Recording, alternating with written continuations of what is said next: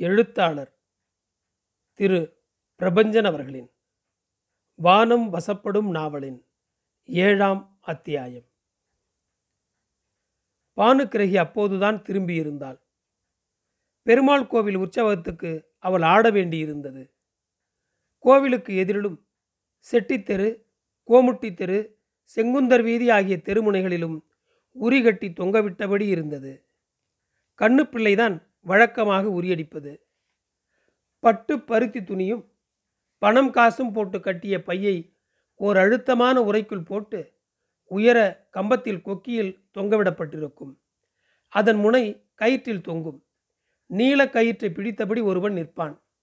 உரியடிப்பவர் கையில் கோல் கொடுக்கப்படும். உரியை குறிவைத்து கோலால் தாக்குவார்.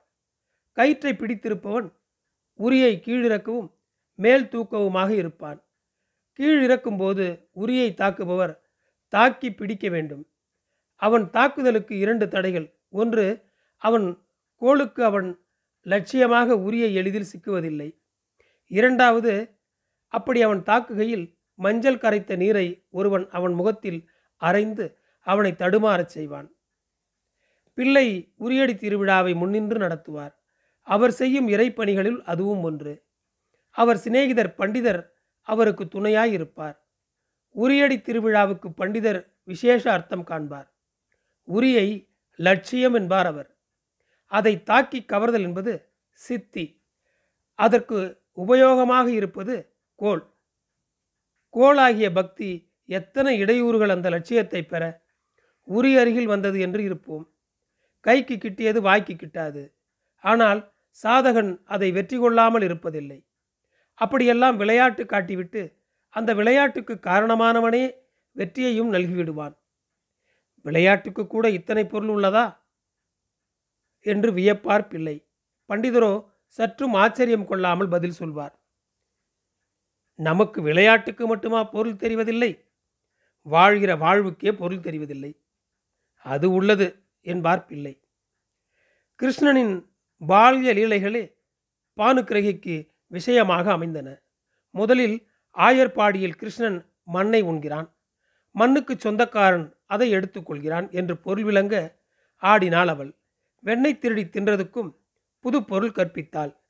வெண்ணெய் பாலின் உட்பொருள் மாத்திரமன்று. அது கிருஷ்ணனுக்கு கோபியர்களின் நிவேதனம். அவனுக்கானதை அவன் எடுத்துக்கொள்வது திருட்டாய் என்ன? கோபியர்கள் அவன் பாலசகிகள். அவர்களுடன் அவன் ஆரண்யத்தில் ஆடி கழித்தான்.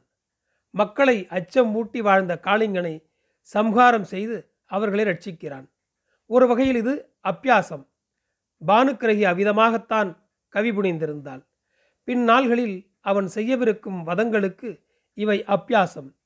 கிருஷ்ணாவதாரத்தை பிள்ளை அவதாரம் என்று எப்படி சொல்வது? எந்த பிள்ளை அசுரர்களை கொள்கிறதாம் பானுக்கிரகி அன்று விசேஷமாக ஜொலித்தாள். காற்றில் சுகந்தத்தை பரப்பி குழல் ஊதினாள். அவளே காளிங்கனாகி அனர்த்தம் புரிந்தாள். அவளே கோபியர்களாகி கிருஷ்ண பிரேமியும் ஆனாள். கிருஷ்ணனும் ஆகி அவர்களோடு கூடவும் செய்தார். பரவசமானார் பண்டிதர். பிள்ளைவாள் பானுக்கிரகி நாட்டத்தை பார்த்ததும் தான் எனக்கு ஒரு விஷயம் தெளிவாக விளங்கியது. பானுவே கிருஷ்ணன் அவளே கோபி அவளே காளிங்கன் என்று வருகிறதை பார்க்கையில் நமக்குள் தான் எத்தனை பொதிந்து கிடக்கிறது என்று இருக்கிறது. நமக்குள்ளே பரமன் நமக்குள்ளேயே பாம்பு. பானுதான் எத்தனை அழகாக சொல்லிவிட்டார் என்றார் பண்டிதர் பிள்ளையை பார்த்து. பிள்ளையும் கூட மனசு மிகவும் சந்தோஷப்பட்டார். ஊர் தேவடியாள்களில் இந்த பெண் பானு சமர்த்துதான் சேமமாக இருக்கட்டும். ஆன சமயம் வாய்க்கும்போது நம்மால் ஆனதுகளை செய்வோம் என்றார். சொன்னதோடு நில்லாமல் தம் சம்பாவனையாக பட்டு செகாலத்தும் காசுகளும் வராகனும் தந்தார். நமக்கு மிகுந்த கௌரவமாச்சுது பானு பானுக்கிரகி. நமக்கு மிகுந்த சந்தோஷமாச்சுது என்றார் பிள்ளை. தொடர்ந்து நம் தம்பி தொல்லை கொடுத்து கொண்டுதான் இருக்கிறானா? இருக்கவில்லையா? சமிக்க வேணும். தொல்லை என்பது இல்லை. ஆனால் இரவுகளில் வந்து கொண்டுதான் இருக்கிறார். அப்படியா? இன்னும் பொறுப்பு வராதவன். எல்லாம் போக போக சரியாகிவிடும். அண்ணன் படித்து படித்து சொன்ன போதிலும் திருவேங்கடம் பிள்ளை அன்றைய இரவு பானுவை தேடியே சென்றார். முக்காடிட்டபடி வந்த அவர் லேசாக தன் நடுவிரல் முட்டியால் கதவை தட்டி சப்தம் செய்தார்.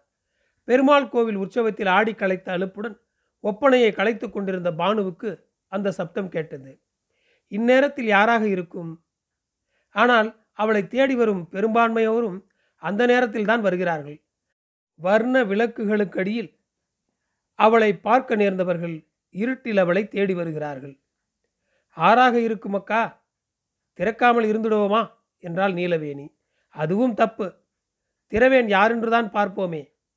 நீலவேணி தயக்கத்துடனே சென்று அந்த நெடிய வாசற்கதவின் தாளை திறந்தாள். தெருவாசலில் ஏற்றியிருந்த விடிவிளக்கில் ஓர் உருவம் போர்த்தி கொண்டு நிற்பது தெரிந்தது. ஆறுது நான் தான் திருவேங்கடம். அம்மா உறங்கிட்டாங்களே. இருக்க முடியாதே. பானு இப்போதானே ஆட்டத்தை விட்டு திரும்பினது. ஒப்பனை கலைத்து உடல் நோவு போக சுடுநீர் வைத்து குளித்த பிறகென்றோ அவள் உறங்கப் போவது? அப்புறம் பூஜை புனஸ்காரம் என்று அரை நாழிகை அமர்ந்த பிறகல்லவா அவள் உறங்கப் போவது? புது மனுஷனோடு பேசுகிறார் போல பேசுகிறாயே. பானுக்கிரகியை நான் அறிவேனோ மாட்டேனோ? அல்லது அவள்தான் என்னை அறிவாளா மாட்டாளா? பானுவே வாசற்படி அண்டைக்கு வந்து சேர்ந்தாள். நிலவேணி ஆருடன் பேசி கொண்டிருக்கிறாய்? பானு நீ உறங்கிவிட்டதாக உன் தோழி கதைச்சாலே. என்று திருவேங்கடம் நீலவேணியை இகழ்ச்சி தோன்ற பார்த்தாள். நீலவேணி பரிதாபம் தோன்றும்படி நின்றாள். அவள் சொன்னது நிசம். வந்த களைப்பில் ஒப்பனையும் கலைக்காமல் நான் உறங்கப் போனதுதான். உங்கள் பேச்சு சப்தம் கேட்டு விழித்து கொள்ளலாச்சு. இது என்ன சின்னவர் இந்த வேளையில்? திருவேங்கடத்தின் முகம் சற்றே வெளுத்தது. இப்படி ஒரு கேள்வி கேட்டால் என்னவென்று பதில் சொல்வது? விவரம் அறியாதவள் போலென்றோ பேசுகிறாள். ஆகவே இடுப்பில் முடித்து வைத்திருந்த சோடி கம்மல்களை எடுத்து அவள் பக்கமாக நீட்டி இதை கொடுக்கத்தான் வந்தேன் என்றார். என்ன அவைகள்? காதணிகள். அடி நீலவேணி. கொடுப்பவை பித்தளையா பொன்னா என்று விளங்கி கொள்ள முடியாத நேரமாக பார்த்து கொடுக்கிற சின்னவரின் சாமர்த்தியத்தை பாரேன். பித்தளையா? அசல் ஆணிப்பொன் அணிகலன் அல்லவோ? இப்படி இதை குறைந்த வெளிச்சத்திலும் ஜொலிக்க வைரத்தை பார்க்கலையோ நீ? ஓ வைரமா? அப்படியாயின் அதை பரீட்சை பண்ண பெரியவரிடம்தான் கொடுக்க வேண்டும். பெரியவரா? ஆமாம் உங்கள் அன்னாரிடம்தான். அவரின்றி இந்த பட்டணத்தில் வைர பரீட்சையில் தேர்ந்தவர்கள் ஆறு இருக்கிறார்கள். பெரியவரிடம் இதுகளை கொடுத்தது நான் தான் என்றும் சொல்வாயாக இருக்குமோ? பழுதென்ன? இதென்ன திருட்டு பொருளா மூடி மறைக்க? விசுவாசத்துக்கு கொடுத்த பொருள்தானே? அந்த மங்கிய வெளிச்சத்திலும் சின்னவர் முகம் தொங்கிப் போனதை அறிய முடிந்தது. அவரின் முகத்தை கூர்மையாக பார்த்தபடி சொன்னால் பானு ஆவணி மாசத்திலும் இப்படி குளிர்கிறதே. நீலவேணி பானுவின் வார்த்தைகளை பற்றி படர்ந்து கொண்டு சொன்னலானால் உங்களுக்குத்தான் உடம்பு சரியில்லை என்று சொன்னீர்களே ஏன் பணியில் நிற்கிறீர்கள்? உறங்கப் போகலாமே. பானுவுக்கு உடம்பு சரியில்லையா என்ன? இப்போது பானுவே தொடர்ந்தாள். ஆமாம் சின்னவரே காலையிலிருந்து மேலுக்கு சூடும் தணுப்புமாக உள்ளது. அத்தோடு இன்று பார்த்து ஆடவும் வேண்டி வந்தது பாருங்கள். இரத்தப்போக்கும் மிகுதியும் ஆச்சுது. சின்னவர் முகம் சுளித்தார். பானு தொடர்ந்தால் இத்தனை நாழி கழித்து தனியாகவா வீடு திரும்புகிறீர்கள்?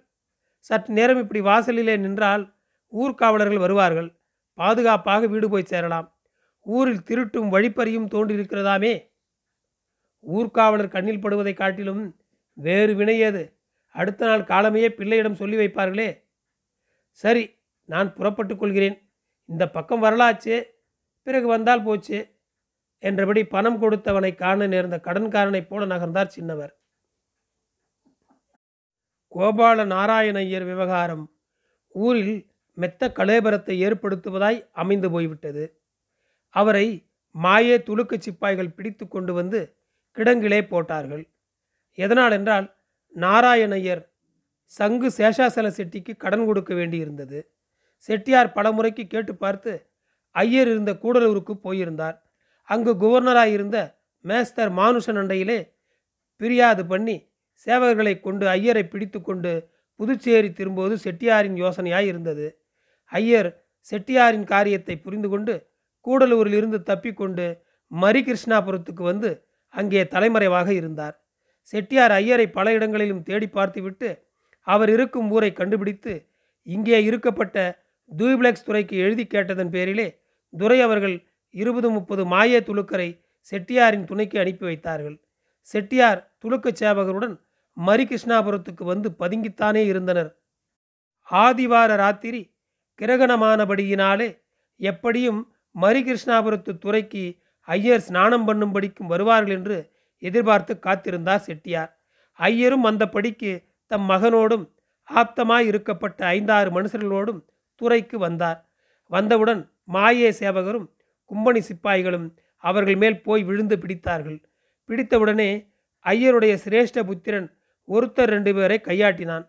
சேவகரில் ரெண்டு பேர் விழுந்தது கண்டு சிப்பாய்கள் அவனை பத்து இருபது வெட்டுக்காயப்படுத்தி போட்டு நாராயண ஐயரை மாத்திரம் பிடித்து கொண்டு வந்தார்கள். துரை அவர்கள் உத்தாரத்தின் பேரில் ஐயரை முத்தியா பிள்ளை வளவில் காவல் வைத்தார்கள். ஐயர் தன் மனையாளுக்கு கடிதம் எழுதி கொண்டார்.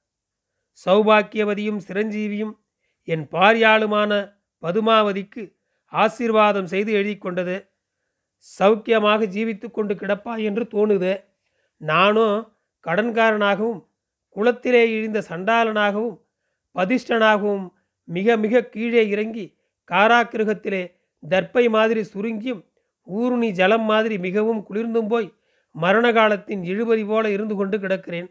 என்னை காப்பாற்றி ரட்சிக்க வேண்டிய பொறுப்பு உன்னை சார்ந்தது. தாலி பொண்ணை விற்பாயோ தண்டையை விற்பாயோ தவிட்டை விற்பாயோ தண்ணீர் குடத்தை விற்பாயோ ஏது பண்ணுவாயோ தெரியாது. எதையாவது செய்து வராகன் தயார் பண்ணி கொண்டு போக வேண்டியது. வரும் கிருத்திகைக்குள் நீ இங்கு வராமல் போகும் பட்சம் அதற்கு அடுத்த நாள் நீ தாலி அறுத்து கொண்டு பிடி அரிசி சாதம் தானம் கொடுத்து சடங்கு சம்பிரமம் பண்ணி சமஸ்காரங்களை ஒரு குறைவு வராமல் பண்ணி கொண்டு இருப்பாயாகவும். பதுமாவதி அம்மாள் வேண்டிய பணம் தயார் பண்ணி கொண்டு வந்து செட்டியாரை கண்டு ஆறாயிரம் வராகன் மட்டுக்கு கடனை தீர்த்து கொண்டாள். அதன் பேரிலே காலை எட்டு மணிக்கு ஐயரை விடுதலை பண்ணி கிடங்கிலே இருந்தவரை கொண்டு வந்து முத்தியா பிள்ளை வளவிலே காவல் வைத்தார்கள். மீதி உள்ள நாலாயிரம் வராகனுக்கு ஐயர் சீட்டு எழுதி கொடுக்க சம்மதி சொன்னார். ஆனந்தரங்க பிள்ளை இல்லத்தில் வைத்து துரை அவர்களின் உத்தாரத்தின் பேரில் ஐயர் சீட்டுக்கு சம்மதித்து எழுதி கொடுத்தார். எழுதி கொடுத்ததும் செட்டியார் சொன்னார் நாராயணையர் பணத்துக்கு சவாப் சொல்ல வில்லங்கப்பட்டு கொண்டு தலைமறைவாக இருந்தீர். அதிலே நேர்ந்த சண்டையிலே உம் சிரேஷ புத்திரனையும் இழந்தீர். போதாக்குறைக்கு கிடங்கிலும் நாற்பது நாளுக்கு மேலே அடைந்தும் கிடந்தீர்.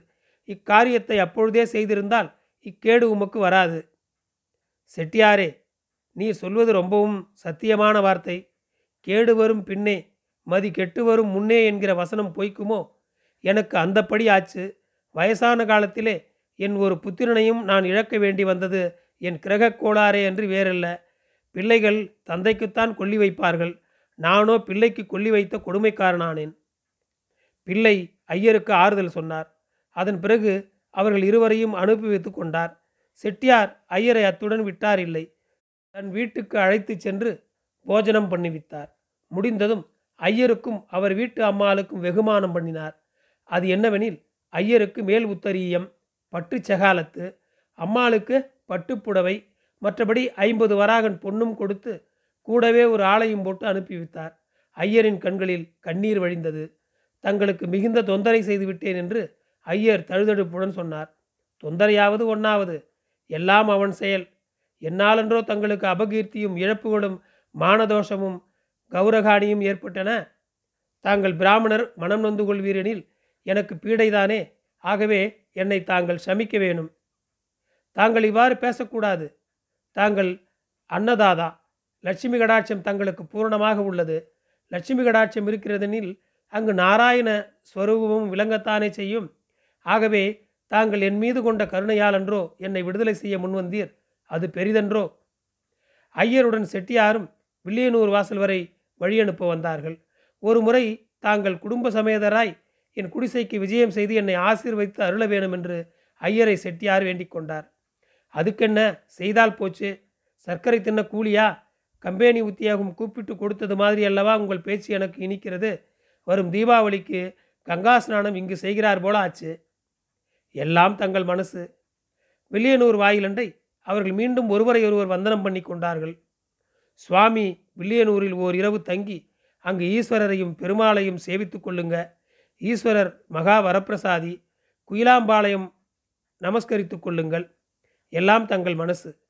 வில்லியனூரில் என் தம்பி நல்லபிள்ளை செட்டி கிருகத்திலே தங்கி இலைப்பாரி கொள்ளுங்கள். அங்கு தங்களுக்கு சகல வசதிகளும் தம்பி செய்து கொடுப்பார். எல்லாம் தங்கள் மனசு. ஐயர் விடைபெற்று சென்றார். செட்டியாருக்கு மனசு கொஞ்சம் வலிக்கத்தான் செய்தது.